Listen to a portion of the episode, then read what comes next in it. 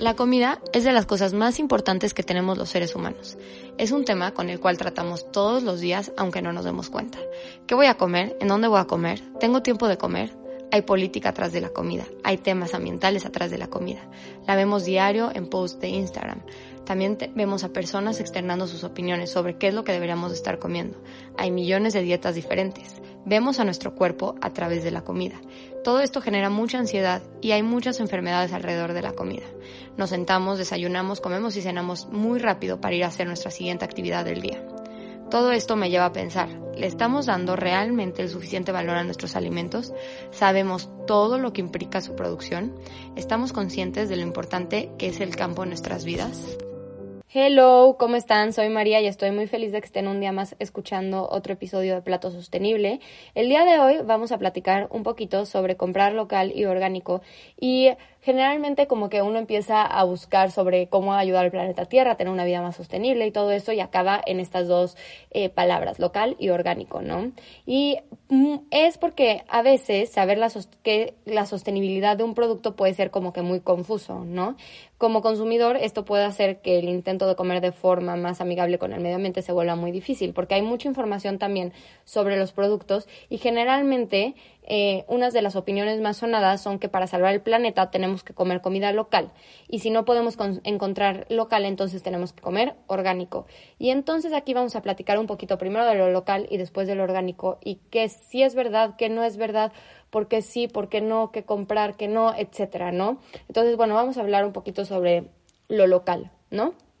Lo local muchas veces pues es eh, la idea de consumir de donde es más cerca, que se haya producido de lo más cerca posible a donde nosotros estamos y que esto va a tener como una menor emisión eh, o repercusión en el planeta Tierra. Hemos visto muchísimas imágenes, por ejemplo, de duraznos cultivados en en Asia, empaquetados en Argentina y mandados a Estados Unidos empaquetados para vender, que dices, ¿qué onda si hay aquí o en México y qué onda si hay aquí duraznos? Mejor compro duraznos cuando hay.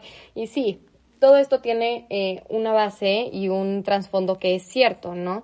Y mucha, pero muchas veces esto como que recae en la temporalidad, ¿no? ¿Por qué? Porque, como ustedes saben, poniendo el ejemplo de los duraznos, pues la temporada de duraznos no es fruta que esté disponible todo el año. Hay una temporada que es más o menos en verano, que es cuando los árboles de duraznos los dan, ¿no? Y igual con casi todas las, las frutas. Eh, ¿Qué pasa? Que hemos estado, o estamos, y verduras, estamos acostumbrados a tener todo, todo el tiempo ya. Gracias, uno es a los invernaderos y otro es a este tipo de importa, importaciones que son posibles gracias como que al sistema de comercio. ¿Y qué pasa? Que obviamente entre de más de entre más lejos venga la comida, pues igual y se necesitan más recursos para traerla y entonces quiere decir que nuestra mente lógica lo interpreta como más contaminación. Sí y no es cierto esto. Pero bueno, primero vamos a hablar como del tema de eh, la disponibilidad, ¿no? Obviamente, viviendo en México, somos un país que es muy diverso y que estamos bendecidos con tener unos climas muy buenos para tener muy buena producción de alimentos durante casi todo el año, ¿no? Entre más al sur, por ejemplo, tenemos climas más tropicales, entre más al norte son climas más secos, pero bueno, tenemos mucha variabilidad de estaciones y de climas que eh, nos permite tener muchos productos a nuestra disponibilidad durante la mayor parte del año. Pero ¿qué pasa? si dos cosas, lo que produces dentro de tu país no es suficiente. Por ejemplo, eh, en el consumo de maíz pasa algo parecido porque tenemos que importar mucho del maíz que consumimos. Y esto es como un poquito cultural y del tema del maíz vamos a hablar también en otro episodio más adelante. Pero bueno, es como un ejemplo de que qué pasa si no es suficiente eh, lo que tú como país puedes producir con lo que tu gente está demandando. Nada más entonces se debería de acabar el producto y ya no hay, entonces la gente no debería de, de ya seguir consumiendo ese producto porque no es local. O pues traerlo de otros lados, ¿no? O también las condiciones de clima. Eso pasa, por ejemplo, aquí en México con el maíz. Pero las condiciones de clima, no sé, en un lugar como Alaska o en un lugar donde nieva, eh, donde neva, pues ni modo que entonces una parte del año no tengan a su disponibilidad, eh, no sé, cierto tipo de frutas o verduras o las tengan que consumir en conserva, que eso ya también disminuye o cambia un poquito como los nutrientes, no es tan, no es tan fresco, que también es algo que se le atribuye mucho que lo local es igual a comida fresca todo el tiempo, entonces pues tal vez en un lugar donde hay pues eh, temperaturas muy altas, muy bajas y no podemos producir alimentos todo el tiempo, pues entonces qué comida, qué comida les tocaría, ¿no? Tal vez eh, sería, no sé, en Alaska o pues peces que, que están disponibles porque no tienen un suelo como para sembrar. Entonces, bueno, esto es como que uno de los temas que surgen a discusión en cuanto a, hablamos como de este movimiento de solo consumir local, ¿no? ¿Y qué pasa? Ahora sí, pasando como a, la, a lo de que entre, de entre más lejos venga, pues más eh, intensividad en, su, en, en, el trayecto, entonces más contaminación. Esto se, se basa a la creación de un eh, término que se llama food mile, que es qué, qué tantas emisiones hace la comida emite la comida dependiendo de qué tan de, qué tan lejos venga, ¿no? Entonces, ¿cuántas food miles, cuántas millas de comida eh, estás alejado tú de tus alimentos, ¿no? Pero de hecho la evidencia dice que comer local no ayuda tanto a mitigar las emisiones de gases de efecto invernadero que la comida eh, tiene, porque solamente son responsables el transporte de la comida de un 11 a un 12% de las emisiones. ¿Qué quiere decir? Muchas veces, y ya saben que yo estudio ingeniero agrónomo zootecnista, me dedico a producción de animales y me gusta mucho lo que me dedico, pero muchas veces se defiende, por ejemplo, el consumo de eh, alimentos de origen animal eh, si son de un lugar cerca de, nuestra, de nuestras casas, ¿no? Entonces, como que muchos se defienden, el, se defiende la posición de no tener como que reducir la ingesta de alimentos de origen animal o de la carne, si justificando que es carne eh, producida dentro de mi misma ciudad o dentro de mi misma región. Y realmente solamente la, responsabilidad de las emisiones como del trayecto es el 11 al 12%. De todas maneras, tendría yo que estar limitando mi consumo de de animales, o sea, bueno, de carne roja específicamente. Y, y bueno, esto obviamente es como que un tema que no puede parecerle a muchas de las personas, eh, como que defienden mucho este, tipo, este punto de vista. Y como que aquí se vuelve un poquito difícil, ¿no? Porque la eficiencia es lo que cambia en el transporte. Entonces, ¿qué pasa? Eh, y también dentro de los vegetales y dentro de las frutas, ¿no? Según Life Cycle Assessment, que es un estudio que ve el impacto de los productos durante toda su vida de producción a consumidor, muchas veces hay menos impacto o menos como emisiones en cuanto a gases de efecto invernadero de productos que yo me consumo en el súper que de productos que se consumen en un farmer's market que es estos como mercaditos que están muy de moda en Estados Unidos, donde como productores locales van y se ponen. ¿Por qué? Por la eficiencia y de la tecnología que se utiliza qué es lo que se mide. Entonces, muchas veces, pues piensen, por ejemplo, en un, una camioneta, en un coche que esté, no sé, del año, que esté verificado, por ejemplo, aquí en México, que tiene unas emisiones menores o que tiene más tecnología, es más rendido, menos gasto de gasolina, tiene todos los servicios, entonces el coche, la máquina está funcionando al 100%, aquello que, no sé, que igual y tengo una granja más chiquita o así, tengo una camioneta que es viejísima, que le sale, eh, ya está muy gastada, gasta muchísima gasolina, entonces obviamente si pongo a compararme una camioneta del año con una camioneta desde hace 10 años, va a tener una mayor eh, emisión de gases efecto invernadero. Igual puede ser, por ejemplo, miden también la eficiencia, perdón, la eficiencia del almacenamiento. Entonces, muchas veces cuando los eh, súper o estas como que otro tipo de producción que se vende como que en el súper son lugares que están muchísimo más tecnificados y entonces en la cadena se desperdicia muchísimo menos alimento y esos alimentos se contabilizan para la eficiencia de las emisiones gases efecto invernadero. Entonces realmente este estudio lo que demuestra es que no es tanto de dónde viene la comida, sino qué consumes como ya les dije, eh, no justifica, yo no porque yo consuma eh, carne que viene de cerca de donde yo vivo, puedo comer carne todos los días. Eh, y la eficiencia como de la tecnología que se utiliza este en el campo, ¿no? Entonces eso sí es interesante como que de analizar la próxima vez como que, que estemos pensando en local con el objetivo de salvar como que al, planeta, al planeta Tierra, ¿no? Pero esto es como que un poquito eh, desmenuzando como que sí y que no. Otro punto de que se, que se discute en cuanto buscamos como la, el punto de consumir local es la salud. Ahora tenemos a nuestra disposición mucha variedad de alimentos y eso se traduce a que tenemos mucha variedad de nutrientes que estamos ingiriendo. La realidad es que tener mucha variedad de comida a nuestra disposición impacta en nuestra salud.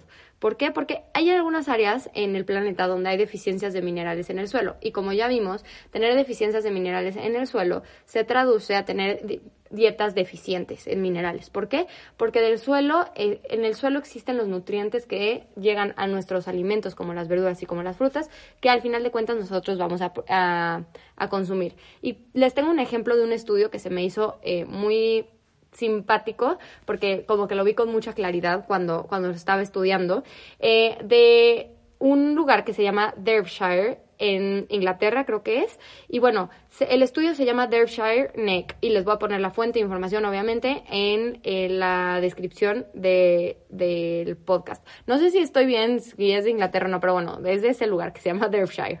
Y el estudio dice que en este lugar existe un suelo que es muy alcalino y porque es muy alcalino eh, hay una deficiencia de yodo.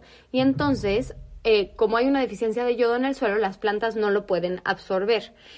Y esto hizo que se desarrollara una enfermedad que pensaban que era causada por el agua del lugar. Las personas empezaron a, a tener cuellos deformes.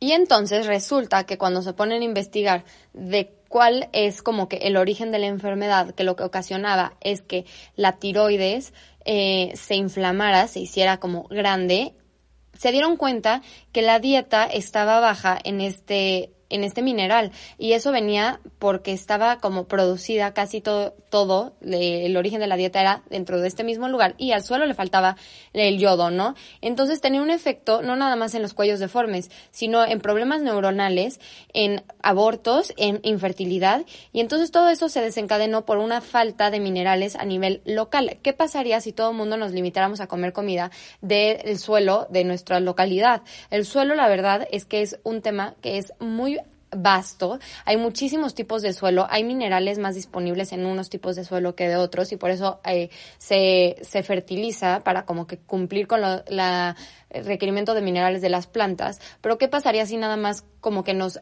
eh, limitáramos a comer de lo, lo, local? Tal vez tendríamos alguno de estos tipos de enfermedades que eran conocidas como con el nombre, imagínense que fuera cuello de San Luis Potosí o cuello de Puebla o cuello de donde ustedes quieran, ¿no? Entonces, bueno, todo esto igual puede ser un poquito como en contra de, de, consumir local, o no en contra, sino como que analizando que no es tan real como que consumir local nos va a ayudar a salvar, a salvar eh, al planeta, pero lo que sí pasa cuando consumimos local y por lo cual yo también estoy a favor de consumir y de buscar como producciones o productores locales es que conocemos de dónde vienen nuestros alimentos, ¿no? Y si conocemos de dónde vienen nuestros alimentos, apoyamos también a la economía de los productores que locales que tenemos a nuestra disposición, ¿no? Entonces, muchas veces pues sí, ¿por qué voy a estar comprando un producto de otro lugar o de otro país si dentro de mi mismo país existe y existe y lo hacemos muy muy bien? Entonces, también esto nos lleva a entender que al entender de dónde viene, como que se genera un respeto por la comida. Y es un poquito sobre esta ética sostenible de la cual hablamos el episodio pasado, de empezar como que entender al mundo cómo funciona y cómo es como todo este proceso de producción, ¿no? Entonces, bueno, terminando con lo local, vamos a empezar con lo orgánico. Lo orgánico es un tema que también es eh, algo extenso y lo vamos a tocar como que igual y no tan a, a, profundidad y vamos a hacer otro episodio nada más de puro orgánico. Pero bueno, ¿qué es algo orgánico? Un producto orgánico se refiere a que fue utilizado para producirlo un método que involucra el mínimo uso de pesticidas y, de, y de fertilizantes artificiales, que no tiene organismos genéticamente modificados y que si es en producción animal, los animales están a pastoreo, el libre pastoreo y sin el uso de antibióticos. Esto quiere decir que un eh, producto sea orgánico, que fue producido bajo, eh, bajo estos estándares. Y lo orgánico se tiene que certificar. Yo muchas veces, eh, encontramos productos que dicen que son orgánicos, pero si no vemos un sello, yo tengo que pagar a una certificadora, a la SADER, por ejemplo, aquí en en México o a otros organismos o a la USDA en Estados Unidos para que me dé un sello que certifique que yo estoy como que ateniéndome a estas reglas de producción. ¿Qué pasa como cuando nos venden algo que es orgánico pero que no tienen estos sellos? Generalmente la industria como de eh, industrial, la, la producción industrial de alimentos sigue cierto tipo de normas que están dentro de la ley, que ven como que de una manera muy específica cómo tiene que ser un proceso, desde la producción hasta el empaquetamiento, etiquetas, etcétera, ¿no? Y muchas veces cuando somos productores orgánicos que no pagamos certificaciones, a veces no estamos como que siguiendo estas normas tan al pie de la letra o podemos caer como que en espacios grises porque no estamos como que ateniéndonos a ningún tipo de como certificadora, ¿no? Entonces, eh, muchas veces no sabemos cuáles fueron los procesos de los productos que consumimos eh, que se dicen que son orgánicos pero que realmente no lo son. Les voy a poner un ejemplo. Yo tengo gallinas eh, que están dentro de un lugar que pueden salir a pastorear y yo vendo huevos. Yo, a mí, María, no me interesa certificarme como productora orgánica porque yo la verdad es que sí he usado antibióticos en el caso de que mis gallinas se me han enfermado. Obviamente yo agoto primero como que los recursos naturales, pero si en el, caso que me ha pasado que algunas de las gallinas se empiezan a enfermar y esa enfermedad pues puede contagiar a todas y matármelas, pues la verdad es que yo sí prefiero darles un tipo de antibióticos, no consumir huevos durante un periodo de tiempo que es determinado o productos y ya después volver a la producción normal. Pero justamente el uso de este eh, desparasitante o de este antibiótico haría que yo no pudiera estar dentro de las normas orgánicas. Aún así, mis gallinas no están bajo una producción intensiva y yo prefiero que la gente que consuma de mi producto sea gente que me conoce o que conoce más o menos cómo fueron, fue la producción y que confíe en mí. Entonces, pero si ustedes no tienen como que esta cercanía con un productor, yo no sé si el huevo que estoy consumiendo, pues cuánto tiempo estuvo en el suelo, cuánto tiempo, si es una producción que está cerca de casas, si tengo otras aves conviviendo con las gallinas, etcétera, ¿no? Yo no no tengo como que esa certificación de sanidad animal y de inocuidad alimenticia, alimentaria que me da tal vez con las, bajo la seguridad de tener una certificación emitida por orgánico o pues por una producción industrial, ¿no? Entonces, simplemente es la manera en la que están producidos nuestros alimentos. ¿Qué pasa con el medio ambiente? Tenemos como que dos, estas dos posturas que pelean mucho sobre que lo orgánico es mejor para el medio ambiente y ahí les va eh, como que un pro, un contra, etcétera, ¿no? Muchas veces en algunos estudios se ha demostrado que la producción orgánica puede hasta desencadenar más gases de efecto invernadero que una producción intensiva, una producción normal. ¿Por qué? Porque se utiliza más tierra o más unidades de producción para producir la misma cantidad de eh, alimentos, ¿no? Pero la realidad es que tampoco hay eh, algún estudio o evidencia que asegure que tener mejores rendimientos por hectárea de los alimentos evite la conversión de terrenos, que es como que lo que eh, le echa la agricultura industrial a la orgánica, que es yo necesito menos cantidad de terreno para producir una cantidad mayor de comida que tú y tú necesitas más cantidad de terreno entonces pues eso quiere decir que necesitas más tierra y entonces no es sostenible tener tanta tierra destinada a la agricultura si es orgánico para alimentar a tantas personas, ¿no? Que eso es como que uno de los argumentos. La realidad es que no hay evidencia que tampoco asegure que tener mejores rendimientos en una hectárea invite conversión a una conversión de terrenos. ¿Por qué? Porque entre más intensiva sea la producción, bajan los precios, ¿no? Que eso es algo bueno que tiene la producción intensiva de alimentos. Pero la realidad es que aumenta la demanda. Entonces es como que un círculo vicioso porque aumenta la, la demanda, entonces hay más cambio de tierra, hay más cambio de suelo que se dedique a esta, a esta producción, porque además es producciones que están a veces subsidiadas por el gobierno, y entonces se vuelve como este círculo vicioso que, de, que se utiliza para comida o para eh, combustibles eh, bio, o sea, como de los que son con etanol, etcétera, eh, y ¿por qué? Pues porque cada vez se quiere más. Si yo tengo más demanda, pues necesito más tierra, ¿no? Entonces las dos tampoco son como en cuanto a cantidad de terreno, pues aquí tenemos que la agricultura orgánica sí o sí necesita más terreno para pasar, Y aunque esto es lo que le eche la agricultura intensiva a la orgánica, la intensiva necesita más terreno porque hay más demanda por sus productos, entonces hay más tierra que se necesita para producir más cantidad de comida que estamos demandando, ¿no? Pero ¿qué pasa? ¿Cuál es el pro de la agricultura orgánica? La verdad es que el pro de la agricultura orgánica es que hay más diversidad eh, en, la tierra, porque por las prácticas que ésta promueve también quiere decir que es más cara. ¿Por qué? Porque pues obviamente, por ejemplo, en mi caso eh, de los huevos o así, yo no tengo tanta producción como una granja industrial, porque no está tan controlado. Entonces las gallinas ponen menos huevos, que es también lo natural. Entonces, pues yo tengo que vender mis huevos más caros si quiero cubrir mis gastos. Ese es como que el principio de por qué la comida orgánica puede ser más cara. Además, la comida orgánica tiene que pagar a estos eh, organismos que certifican que la comida es orgánica. Entonces, bueno, son como que una serie de gastos que pues se justifican con el precio. Y si somos, tal vez es como que justificable pagar este tipo de precios más altos por tener eh, una agricultura orgánica, no tanto por si es más saludable o no, sino porque asegura más biodiversidad en el planeta Tierra, que es algo también que es muy importante. Bueno, para cerrar con este episodio es que una gran parte del debate en torno a, la interacción de la agricultura y el cambio climático se centra justamente en, en comparar a la agricultura industrial versus la agricultura orgánica. ¿Por qué? Justamente por mayor, la mayor productividad de una versus los químicos de la, de la, de la otra, ¿no? Del no usar químicos.